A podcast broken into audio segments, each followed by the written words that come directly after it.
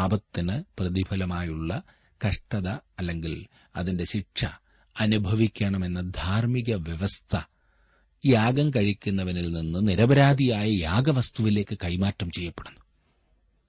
അപ്രകാരം അതിനെ കൈകാര്യം ചെയ്യുകയും വേണം.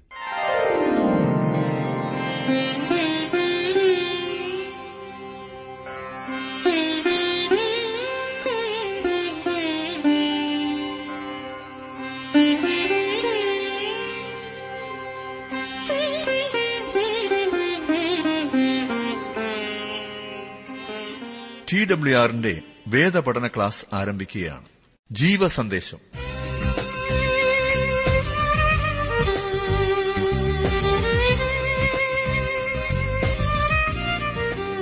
ഇന്നത്തെ പാഠഭാഗം ലേവ്യ പുസ്തകം ഒന്നാം അധ്യായം നാലാം വാക്യം മുതൽ പതിനേഴാം വാക്യം വരെ. പ്രാർത്ഥനയോടെ നമുക്ക് ശ്രദ്ധിക്കാം. സഹോദരൻ ജോർജ് ഫിലിപ്പ് പഠിപ്പിക്കുന്നു. ഒന്നുമില്ലായ്കയിൽ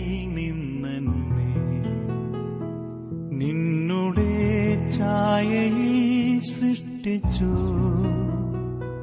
നിത്യമായി സ്നേഹിച്ചെന്നെ നിന്റെ പുത്രനെ തന്നു രക്ഷിച്ചു നീ. നിന്മഹാകൃപയ്ക്കായി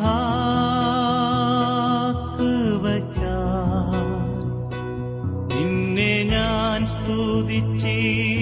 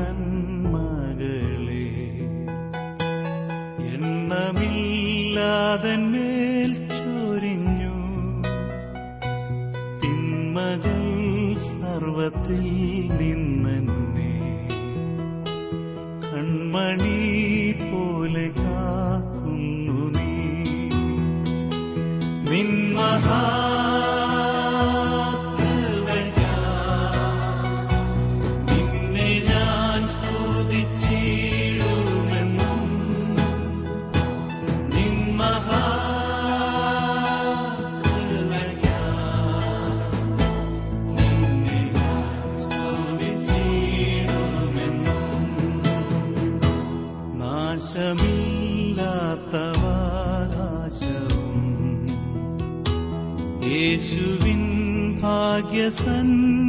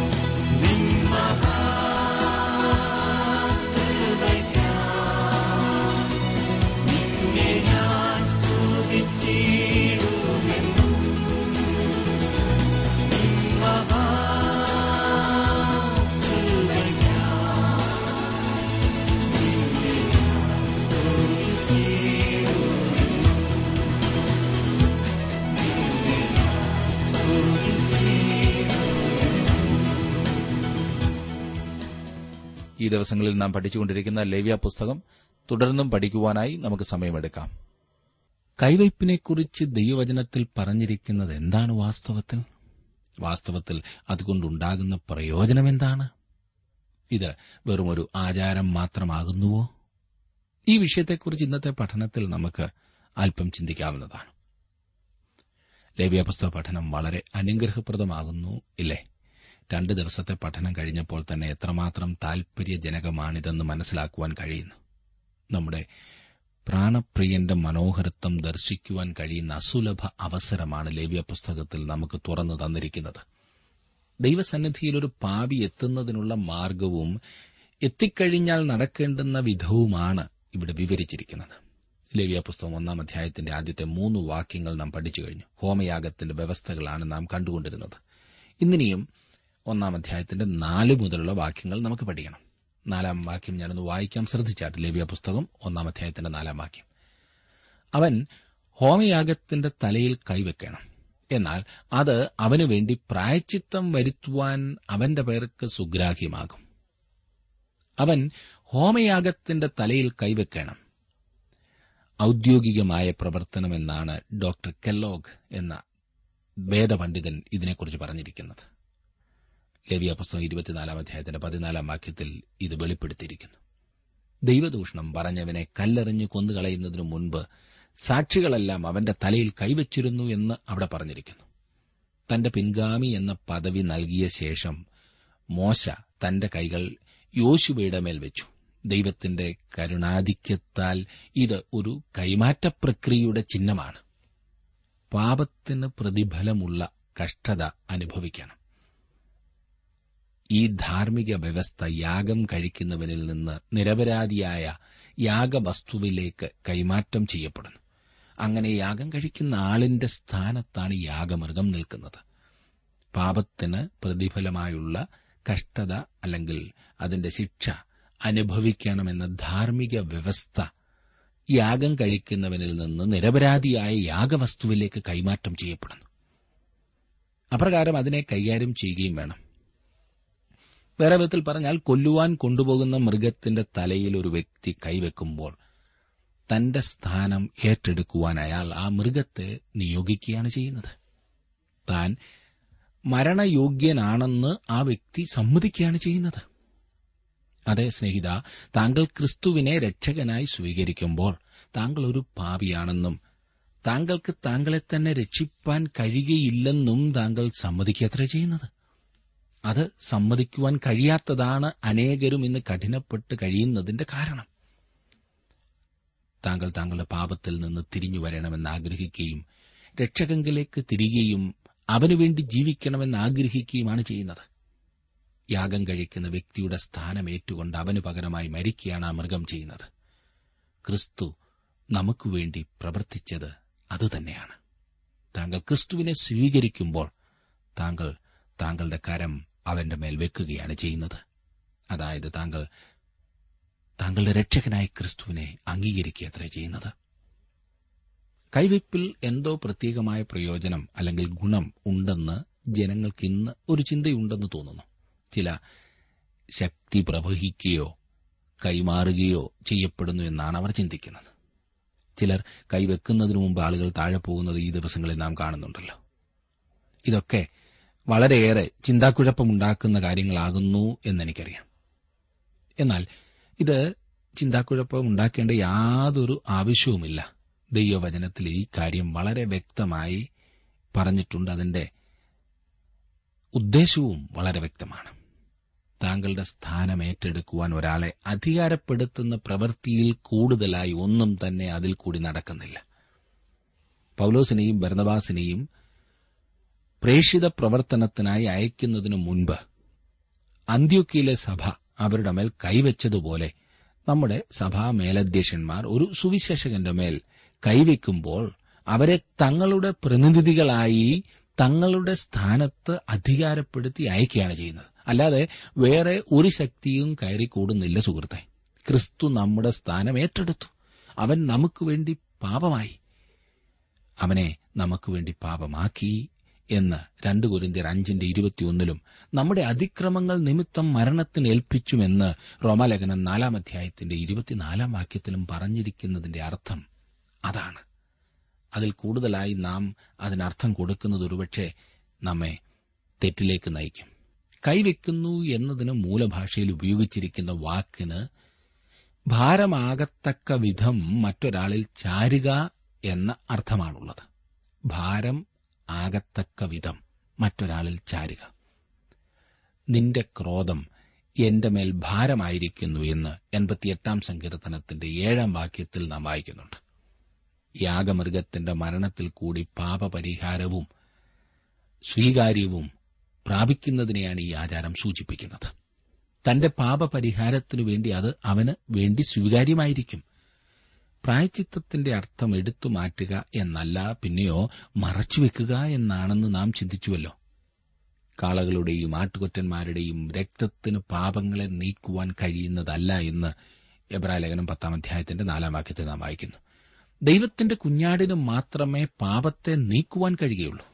മറ്റേതൊക്കെ മറച്ചുവെക്കുകയാണ് ഈ യാഗം പരസ്യമായിട്ടാണ് നടത്തിയിരുന്നത്. യാഗം കഴിക്കുന്നവൻ സമാഗമന കൂടാരത്തിങ്കിലേക്ക് ചെന്ന് യാഗപീഠത്തിന്റെ അടുത്തേക്ക് നടന്നു ചെല്ലുകയും അവിടെ മൃഗത്തെ കൊല്ലുകയും ചെയ്യുന്നു. അത് പരസ്യമായ ഒരു പ്രവർത്തനമായിരുന്നു. ഒരു പാപി പരസ്യമായി ക്രിസ്തുവിനെ ഏറ്റുപറയേണ്ടതുണ്ട്. വിശ്വാസത്താൽ നാം നമ്മുടെ കൈകൾ ക്രിസ്തുവിന്മേൽ വയ്ക്കുന്നു. എന്നാൽ നാം അങ്ങനെ ചെയ്യുന്നു എന്ന കാര്യം പൊതുജനങ്ങൾ അറിയേണ്ടതാണ്. ഇന്ന് സ്നാനത്തിന്റെ അർത്ഥം പ്രധാനമായും ഇതാണ്. സ്നാനം എന്നാൽ ഏകീഭവിക്കുക എന്നാണ്. ഒന്നായിത്തീരുക താതാത്മ്യപ്പെടുക. ക്രിസ്തുവിന്റെ മരണത്തോടും ഉയർത്തെഴുന്നേൽപ്പിനോടുമുള്ള ഏകീഭാവം താതാത്മ്യപ്പെടൽ പരസ്യമായി ഏറ്റുപറയുകയാണ് അതുകൊണ്ട് ചെയ്യുന്നത്. അതുകൊണ്ടാണ് ആദിമസഭയിൽ ജലസ്നാനം വളരെ പ്രധാനപ്പെട്ട ഒരു കാര്യമായിരുന്നത്. ആന്തരിക വിശ്വാസത്തിന്റെ ബാഹ്യമായ പ്രകടനം. ഇനി ഞാൻ അഞ്ചാം വാക്യത്തിലേക്ക് വരികയാണ്. ഹോമയാഗത്തിന്റെ ആചാരം അല്ലെങ്കിൽ അനുഷ്ഠാനമാണ് നാം ഇവിടെ കാണുന്നത്. അഞ്ചാം വാക്യം അവൻ യഹോവയുടെ സന്നിധിയിൽ കാളക്കിടാവിനെ അറക്കണം. അഹരോന്റെ പുത്രന്മാരായ പുരോഹിതന്മാർ അതിന്റെ രക്തം കൊണ്ടുവന്ന് സമാഗമന കൂടാരത്തിന്റെ വാതിൽക്കലുള്ള യാഗപീഠത്തിന്മേൽ ചുറ്റും തളിക്കണം. ഹോമയാഗം അനുഷ്ഠിക്കേണ്ട വിധമാണ് ഇവിടെ പറഞ്ഞിരിക്കുന്നത്. അനുയോജ്യമായ മൃഗത്തെ തെരഞ്ഞെടുത്ത ശേഷം പാപിയായ മനുഷ്യൻ ആ മൃഗത്തെ സമാഗമന കൂടാരത്തിന്റെ വാതിൽക്കൽ കൊണ്ടുവരുന്നു. അവിടെ അവൻ ഒരു പുരോഹിതനെ കണ്ടുമുട്ടുന്നു. പാപിയായ മനുഷ്യൻ തന്നെ യാഗമൃഗത്തെ കൊല്ലുന്നു. എന്നാൽ അങ്ങനെ അല്ലാത്ത പ്രത്യേകമായ സാഹചര്യത്തെക്കുറിച്ച് പതിനാലും പതിനഞ്ചും വാക്യങ്ങളിൽ പറഞ്ഞിട്ടുണ്ട്. റോമലേഖനം ആറാം അധ്യായത്തിന്റെ ഇരുപത്തിമൂന്നാം വാക്യത്തിൽ നാം വായിക്കുന്നത് പാപത്തിന്റെ ശമ്പളം മരണമത്രേ എന്നാണല്ലോ. ഇവിടെ നിരപരാധി കുറ്റക്കാരനു വേണ്ടി മരിക്കുന്നു. ക്രിസ്തുവും നമ്മെ പാപത്തോട് അടുപ്പിക്കേണ്ടതിന് നീതിവാനായി നീതികെട്ടവർക്കു വേണ്ടി പാപം നിമിത്തം ഒരിക്കൽ കഷ്ടമനുഭവിച്ചു. ജഡത്തിൽ മരണശിക്ഷയേറ്റു എന്ന് ഒന്ന് പത്രോസ് മൂന്നിന്റെ പതിനെട്ടിൽ നാം വായിക്കുന്നു. നമ്മുടെ പാപങ്ങൾ യേശുക്രിസ്തുവിനെ മരണത്തിനേൽപ്പിച്ചു എന്റെ പാപമാണ് യേശുക്രിസ്തുവിന്റെ മരണത്തിന് ഉത്തരവാദി എന്ന് നാം ഓരോരുത്തരും വ്യക്തിപരമായ രീതിയിൽ അംഗീകരിക്കേണ്ടതാണ്. താങ്കളുടെ പാപമാണ് ക്രിസ്തുവിന്റെ മരണത്തിന് ഹേതുവായി തീർന്നത്. ക്രിസ്തുവിന്റെ മരണത്തിന് ഉത്തരവാദി ആരാണെന്ന് ചിലർ തർക്കിക്കുന്നത് കേൾക്കാറുണ്ട്. അവർ മതനേതാക്കന്മാരെയും ഇസ്രായേൽ ജാതിയെയും റോമ ഗവൺമെന്റിനെയും ഒക്കെ കുറ്റം പറയാറുണ്ട്. എന്നാൽ സുഹൃത്തെ തങ്ങളുടെ ഹിതപ്രകാരം ആളുകൾക്ക് വാദപ്രതിവാദം നടത്തുവാൻ കഴിയും. എന്നാൽ ഞാൻ ഒരു പാപിയല്ലായിരുന്നുവെങ്കിൽ താങ്കൾ ഒരു പാപിയല്ലായിരുന്നുവെങ്കിൽ ആരും യേശുവിനെ കൊല്ലുകയില്ലായിരുന്നു എന്നതാണ് വാസ്തവം. അതിന്റെ ആവശ്യമില്ലല്ലോ. നമ്മുടെ പാപമാണ് അവന്റെ മരണത്തിനിടയാക്കിയത്. അതുകൊണ്ട് അവനെ കൊന്നതിന്റെ ഉത്തരവാദി ഞാനാണ്. ഓരോ യാഗവും കൊല്ലപ്പെടണമായിരുന്നു. ഓരോ യാഗവസ്തുവും കൊല്ലപ്പെടണമായിരുന്നു. പാപിയായ മനുഷ്യനോ അല്ലെങ്കിൽ ജനത്തിനുവേണ്ടി പ്രവർത്തിക്കുന്ന പുരോഹിതനോ യാഗമൃഗത്തെ കൊല്ലുവാൻ കഴിയുമായിരുന്നു. അവരായിരുന്നു അതിനെ കൊന്നിരുന്നത്. യാഗമൃഗത്തിന്റെ രക്തം ചൊരിയാതെ പാപത്തിന് മോചനമില്ലായിരുന്നു. അതിനാൽ ഇന്ന് ക്രിസ്തുവിന്റെ രക്തത്തിനും മാത്രമേ സകല പാപത്തിൽ നിന്നും ശുദ്ധീകരിക്കുവാൻ കഴിയുകയുള്ളൂ.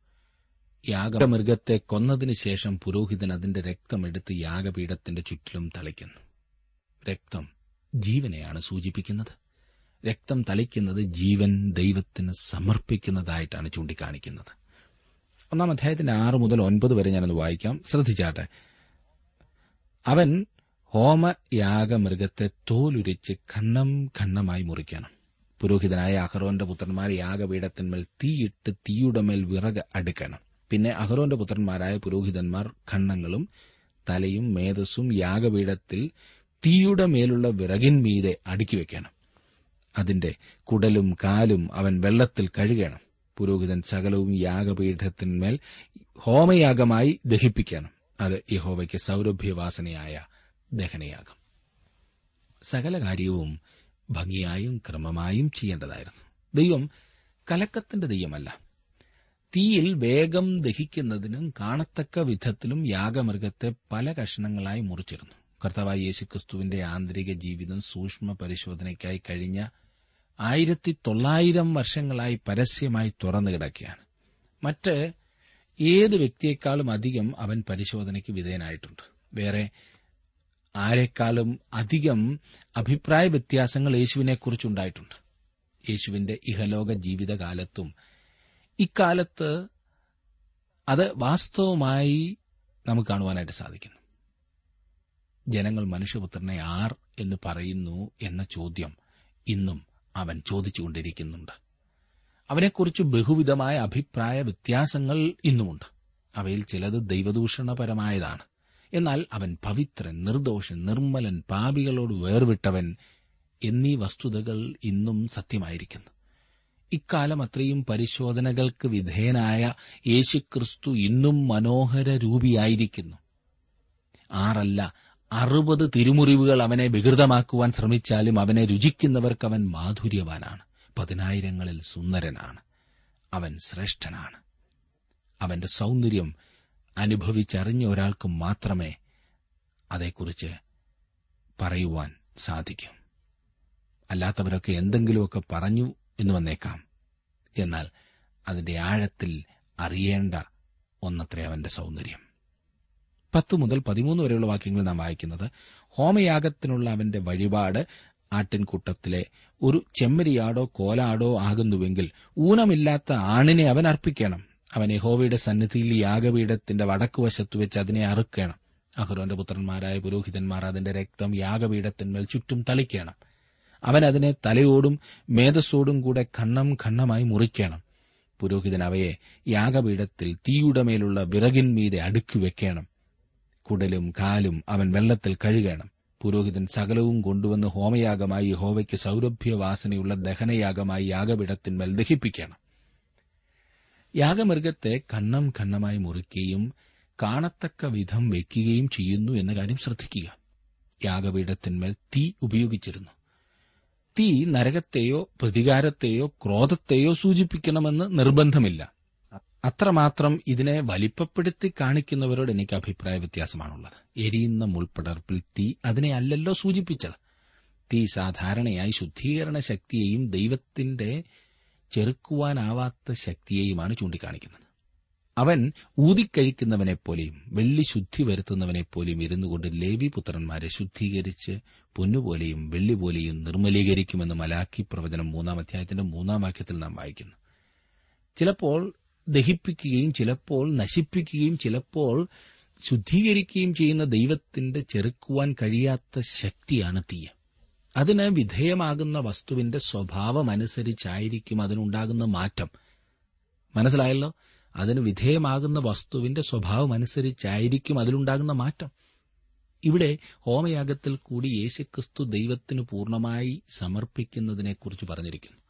ഇത് സമ്പൂർണമായ പ്രതിഷ്ഠയാണ്. ആത്മാവിലും സത്യത്തിലും ദൈവത്തെ ആരാധിക്കണമെന്നുണ്ടെങ്കിൽ ഇത് ഒഴിച്ചുകൂടാത്ത സംഗതിയാണെന്ന് നമ്മുടെ അനുഭവവും മനസ്സിലാക്കി തരുന്നു. ആവർത്തന പുസ്തകം നാലാം അധ്യായത്തിന്റെ ഇരുപത്തിനാലാം വാക്യത്തിൽ തന്നെ നാം വായിക്കുന്നത് നിന്റെ ദൈവമായി ഹോവ ദഹിപ്പിക്കുന്ന അഗ്നിയല്ലോ തീഷ്ണതയുള്ള ദൈവം തന്നെ. എന്നെ ശ്രദ്ധിക്കുന്ന പ്രിയ സ്നേഹിത താങ്കൾക്ക് ദൈവത്തെ തമാശയായി കരുതിക്കൊണ്ട് അധികം മുമ്പോട്ടു പോകുവാൻ കഴിയുകയില്ല. അവിടുന്ന് താങ്കളെ കഴുകുന്നതിനും താങ്കളുടെ ജീവിതത്തെ ശുദ്ധീകരിക്കുന്നതിനും താങ്കൾ അനുവദിക്കുന്നില്ലെങ്കിൽ താങ്കൾക്ക് അവനെ സേവിക്കുവാൻ കഴിയുകയില്ല. വെറുതെ മനുഷ്യരെ കബളിപ്പിക്കുകയാണ്. ജീവിത വിശുദ്ധി നാം ഇന്ന് മറന്നു കളഞ്ഞിരിക്കുന്ന വിഷയമാണ്. നമ്മുടെ വ്യക്തിപരമായ ജീവിതങ്ങളിലും നമ്മുടെ സഭകളിലും ഇന്ന് ഇത് അത്രമാത്രം ആവശ്യമായിരിക്കുന്നു എന്ന് നാം ചിന്തിക്കുന്നില്ല. ഇന്ന് ദൈവവേലയിൽ എന്ന് പറഞ്ഞിറങ്ങിയിരിക്കുന്നവരുടെ ഇടയിൽ കൃത്രിമവും തട്ടിപ്പുകളുമൊക്കെ അധികമായി കണ്ടുവരുന്നതിന് കാരണം ഈ അഗ്നി ഓരോ നിമിഷവും തങ്ങളെ ശുദ്ധീകരിക്കുവാൻ അനുവദിക്കാത്തതാണ്. വിശുദ്ധിയുടെ പാത ഇന്ന് തട്ടിത്തെറിപ്പിച്ചിരിക്കുകയാണ്. ഏത് അശുദ്ധി പ്രവർത്തിക്കുന്നവനും ശുശ്രൂഷയിൽ ആയിരിക്കാമെന്ന സ്ഥിതിയിൽ നാം എത്തിച്ചേർന്നിരിക്കുന്നു. അതെ ഈ ചിന്ത ഏറ്റവും വലിയ ചതിയാകുന്നു എന്ന് ഞാൻ ഓർപ്പിക്കട്ടെ. എന്നെ ശ്രദ്ധിക്കുന്ന പ്രിയ സഹോദര പ്രിയ സഹോദരി താങ്കളുടെ വാഞ്ച ഈ വിശുദ്ധിക്ക് വേണ്ടിയാണോ? ഇന്നലത്തേതിനേക്കാൾ ഏറെ വിശുദ്ധി ഇന്ന്. എന്താണ് മാറ്റമുണ്ടായിട്ടുള്ളത്? ഏത് സ്വഭാവത്തിലാണ് മാറ്റം വന്നിരിക്കുന്നത്? ഒന്ന് സ്വയപരിശോധന ചെയ്യുന്നത് നല്ലതാണ്. പതിനാല് മുതൽ പതിനാറ് വരെയുള്ള വാക്യങ്ങൾ ഞാൻ ഇനിയും വായിക്കാം. യഹോവയ്ക്ക് അവന്റെ വഴിപാട് പറവജാതിയിൽ ഒന്നിനെ കൊണ്ടുള്ള ഹോമയാഗമാകുന്നു എങ്കിൽ അവൻ കുറുപ്രാവിനെയോ പ്രാവിൻ കുഞ്ഞിനെയോ വഴിപാടായി അർപ്പിക്കണം. പുരോഹിതൻ അതിനെ യാഗപീഠത്തിന്റെ അടുക്കൽ കൊണ്ടുവന്ന് തല പിരിച്ചു പറിച്ച് യാഗപീഠത്തിന്മേൽ ദഹിപ്പിക്കണം. അതിന്റെ രക്തം യാഗപീഠത്തിന്റെ പാർശ്വത്തെങ്കിൽ പിഴിഞ്ഞുകളയണം അതിന്റെ തീൻപണ്ടം മലത്തോടുകൂടെ പറിച്ചെടുത്ത് യാഗപീഠത്തിന്റെ അരികെ കിഴക്കുവശത്ത് വെണ്ണീരിടുന്ന സ്ഥലത്തിടേണം. ദൈവസന്നിധിയിൽ വഴിപാട് കൊണ്ടുവരാതിരിക്കുന്നതിന് ദാരിദ്ര്യം ഒഴികഴിവായിരുന്നില്ല. അങ്ങനെയുള്ളവർക്ക് ഒരു മൃഗത്തിന് പകരമായി ഒരു പക്ഷിയെ കൊണ്ടുവരുവാൻ കഴിയുമായിരുന്നു. ഏതൊരാൾക്കും ഒരു പ്രാവിൻ കുഞ്ഞിനെ കൊണ്ടുവന്ന് വഴിപാട് അർപ്പിക്കുവാൻ കഴിയുമായിരുന്നു. നമ്മുടെ കർത്താവ് ജനിച്ചപ്പോൾ അവന്റെ മാതാപിതാക്കന്മാർ ഒരു കുറുപ്രാവിനെ യാഗം കഴിച്ചത് നിങ്ങൾ ശ്രദ്ധിച്ചിട്ടുണ്ടോ? അവന്റെ മാതാപിതാക്കന്മാർ ദരിദ്രരായിരുന്നു. അവൻ ദാരിദ്ര്യത്തിലാണല്ലോ ജനിച്ചത്. അവർക്ക് വലിയ യാഗവസ്തു കൊണ്ടുവരുവാൻ സാധിക്കുമായിരുന്നില്ല. പതിനേഴാം വാക്യത്തിൽ നാം വായിക്കുന്നത് ഹോമയാഗത്തിനുള്ള കാരണമാണ് ഇവിടെ നാം കാണുന്നത് പതിനേഴാം വാക്യം. അതിനെ രണ്ടാക്കാതെ ചിറകോടുകൂടെ പിളർക്കണം. പുരോഹിതൻ അതിനെ യാഗപീഠത്തിൽ തീയുടെ മേലുള്ള വിറകിൻ മീതെ ദഹിപ്പിക്കണം. അത് ഹോമയാഗമായി യഹോവയ്ക്ക് സൗരഭ്യവാസനയായ ദഹനയാഗം. ഇത് യഹോവയ്ക്ക് സൗരഭ്യവാസനയായ ദഹനയാഗമാണെന്ന് മൂന്നാം പ്രാവശ്യമാണ് ഇവിടെ പറഞ്ഞിരിക്കുന്നത്. അതായിരുന്നു ഹോമയാഗം നടത്തുന്നതിനുള്ള കാരണമെന്ന് ഇത് വ്യക്തമാക്കുന്നു. യേശുക്രിസ്തുവിൽ ദൈവം കാണുന്നതും ഇത് തന്നെയാണ്. ഇനിയും ഹോമയാഗത്തിന്റെ പ്രമാണത്തെക്കുറിച്ച് അല്പം ചിന്തിച്ചതിന് ശേഷം നമുക്ക് ഇന്നത്തെ പഠനം അവസാനിപ്പിക്കാവുന്നതാണ്. ഹോമയാഗത്തിന്റെ പ്രമാണം ലേവ്യ പുസ്തകം ആറാം അധ്യായത്തിന്റെ എട്ട് മുതൽ പതിമൂന്ന് വരെയുള്ള വാക്യങ്ങളിൽ അത്ര കാണുന്നത്. ഇതിനെക്കുറിച്ച് ആറാം അധ്യായത്തിൽ കൂടുതൽ വിശദമായി നാം പഠിക്കുന്നതാണ്. അഹറോനും പുരോഹിതന്മാരും ജനത്തിനു വേണ്ടി രാവിലെയും വൈകുന്നേരത്തും നിരന്തരം അർപ്പിച്ചിരുന്നത് ഹോമയാഗങ്ങളായിരുന്നു. പുറപ്പാട് പുസ്തകം ഇരുപത്തിയൊൻപതാം അധ്യായത്തിന്റെ മുപ്പത്തിയെട്ട് മുതൽ നാൽപ്പത്തിയാറ് വരെയുള്ള വാക്യങ്ങളിൽ നാം അത് കാണുന്നു. നിരന്തര ഹോമയാഗമെന്നാണ് അതിനെ വിളിച്ചിരുന്നത്. അർപ്പണത്തോടുകൂടി ക്രിസ്തു നിരന്തരം നമുക്ക് വേണ്ടി ചെയ്യുവാൻ ജീവിക്കുന്നു. താങ്കൾക്കും താങ്കളുടെ പാപങ്ങൾക്കുമിടയിൽ ക്രിസ്തുവിന്റെ മരണത്തിന് താങ്കൾ സ്ഥാനം കൊടുക്കുന്നുവെങ്കിൽ ദൈവത്തിന്റെ കുഞ്ഞാടായ ക്രിസ്തു യഥാർത്ഥ ഹോമയാഗം താങ്കളുടെ പാപപരിഹാരത്തിന് താങ്കൾക്കു വേണ്ടി സ്വീകാര്യമായിരിക്കുന്നു. അതെ ഇതാണ് ഹോമയാഗത്തിന്റെ പ്രമാണം. യേശുവിൽ ദൈവം സംതൃപ്തനാണ്. ദൈവം നമ്മെ ക്രിസ്തുവിൽ കൂടിയാണ് കാണുന്നത്. അങ്ങനെ അവൻ നമ്മെക്കുറിച്ചും സംതൃപ്തിയുള്ളവനായിരിക്കും. ഇപ്പോഴോ ദൈവത്തിന്റെ നീതി വിശ്വസിക്കുന്ന എല്ലാവർക്കും യേശുക്രിസ്തുവിങ്കലെ വിശ്വാസത്താലുള്ള ദൈവനീതി തന്നെ ന്യായപ്രമാണം കൂടാതെ വെളിപ്പെട്ടു വന്നിരിക്കുന്നു. അതിന് ന്യായപ്രമാണവും പ്രവാചകന്മാരും സാക്ഷ്യം പറയുന്നു. ഒരു വ്യത്യാസവുമില്ല. എല്ലാവരും പാപം ചെയ്ത് ദൈവ തേജസ് ഇല്ലാത്തവരായി തീർന്നു. അവന്റെ കൃപയാൽ ക്രിസ്തു യേശുവിങ്കിലെ വീണ്ടെടുപ്പ് മൂലം സൌജന്യമായി അത്ര നീതീകരിക്കപ്പെടുന്നതെന്ന് റോമാലേഖനം മൂന്നാം അധ്യായത്തിന്റെ ഇരുപത്തിയൊന്ന് മുതൽ ഇരുപത്തിനാല് വരെയുള്ള വാക്യങ്ങളിൽ നാം വായിക്കുന്നു. എന്നെ ശ്രദ്ധിക്കുന്ന പ്രിയ സഹോദര പ്രിയ സഹോദരി താങ്കൾക്കും താങ്കളുടെ പാപങ്ങൾക്കും മധ്യേ ക്രിസ്തുവിന്റെ യാഗത്തിന് താങ്കൾ സ്ഥാനം നൽകിയിട്ടുണ്ടോ? അതോ പാപത്തെ വലിയ കാര്യമായി ഇതുവരെ കണ്ടിട്ടില്ലേ? താങ്കൾക്ക് ജീവനെ നൽകേണ്ടതിനാണ് അവിടുന്ന് തന്റെ രക്തം ചൊരിഞ്ഞത് എന്ന് താങ്കൾ വിശ്വസിക്കുന്നുണ്ടോ? താങ്കൾ ക്രിസ്തുവിൽ ഇന്ന് ആശ്രയം വയ്ക്കുന്നുണ്ടോ? താങ്കളുടെ പാപങ്ങൾക്കു വേണ്ടി ദൈവത്തെ സംതൃപ്തിപ്പെടുത്തുവാൻ കഴിവുള്ളവനായി ക്രിസ്തുവിനെ മാത്രമേ ദൈവം കാണുന്നുള്ളൂ. താങ്കൾ ക്രിസ്തുവിനെ അപ്രകാരം കണ്ടിട്ടുണ്ടോ? യാതൊരു പാപിക്കും ദൈവത്തിന്റെ സന്നിധിയിൽ പ്രവേശനമില്ല. എന്നാൽ കർത്താവായ യേശു ക്രിസ്തുവിൽ വിശ്വസിച്ച് ഒരു ദൈവ പൈതലായി തീർന്നിട്ടുള്ള ഏതൊരു വ്യക്തിക്കും ദൈവ സാന്നിധ്യ ബോധത്തിൽ അതെ അവിടുത്തെ സാന്നിധ്യം ആസ്വദിച്ച് ജീവിക്കാവുന്നതാണ്. താങ്കൾ ഇന്നും താങ്കളുടെ നന്മ പ്രവൃത്തികളും സ്വയനീതിയും കൊണ്ട് ദൈവത്തെ പ്രീതിപ്പെടുത്തുവാനാണോ ശ്രമിച്ചുകൊണ്ടിരിക്കുന്നത്? ദൈവം അത് സ്വീകരിക്കില്ല. താങ്കൾക്കു വേണ്ടി ക്രിസ്തു ചെയ്തതിനെ മാത്രമേ ദൈവം അംഗീകരിക്കുകയുള്ളൂ. ക്രിസ്തുവിന്റെ നീതി അവൻ താങ്കളുടെ നീതിയായി കണക്കിട്ടിട്ടുണ്ടോ? അവിടുന്നാണ് താങ്കളുടെ നീതി എന്ന് താങ്കൾ മനസ്സിലാക്കിയിട്ടുണ്ടോ? അവിടുന്ന് അങ്ങനെയൊരു അനുഭവത്തിലേക്ക് താങ്കളെ വഴി നടത്തുവാൻ ആഗ്രഹിക്കുന്നു. അവനിൽ വിശ്വസിച്ച് താങ്കൾ ഇന്ന് ജീവൻ പ്രാപിക്കില്ലേ?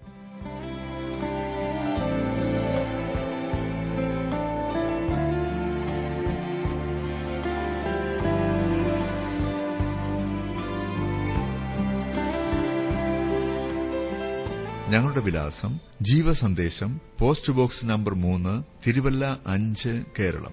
ഞങ്ങളുടെ ഫോൺ നമ്പറുകൾ zero four six nine two seven zero zero two eight four mobile nine four four seven seven six seven three seven eight ഞങ്ങളുടെ email address Malayalam T T B at radio eight eight two dot com വെബ്സൈറ്റിലും Deepasandesham program ലഭിക്കുന്നതാണ്.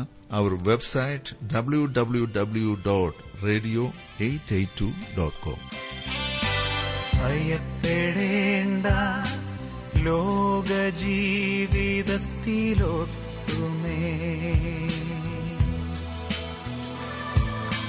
ഭയത്തെ മുറ്റും മാറ്റുന്നോ നമുക്കു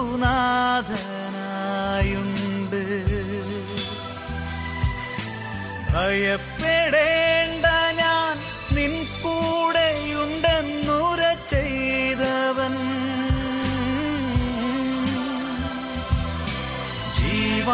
ജീവാന്ത്യത്തോളം നടത്തി പാലിച്ചിടും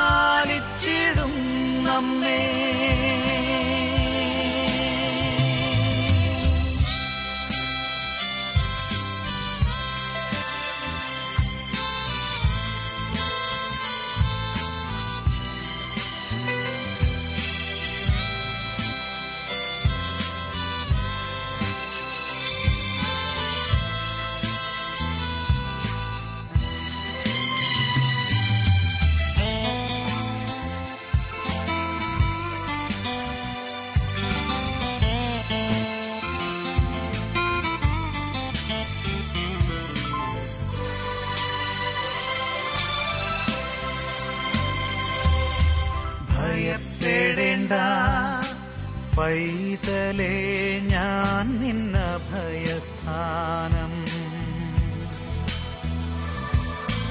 സങ്കേത നഗരമാമെന്നിൽ നീ അണയുക.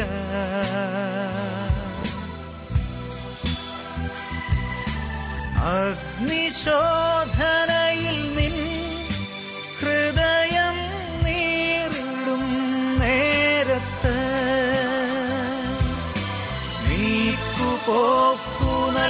സാന്ത്വനം തരുന്ന താരൻ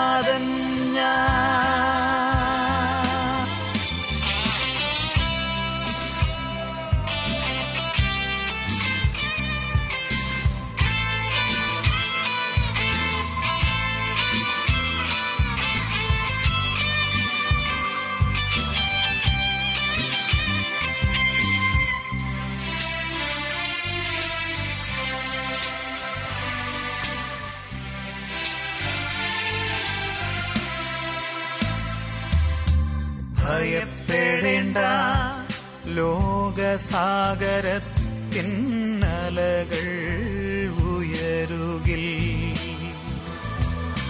ഭയത്തെ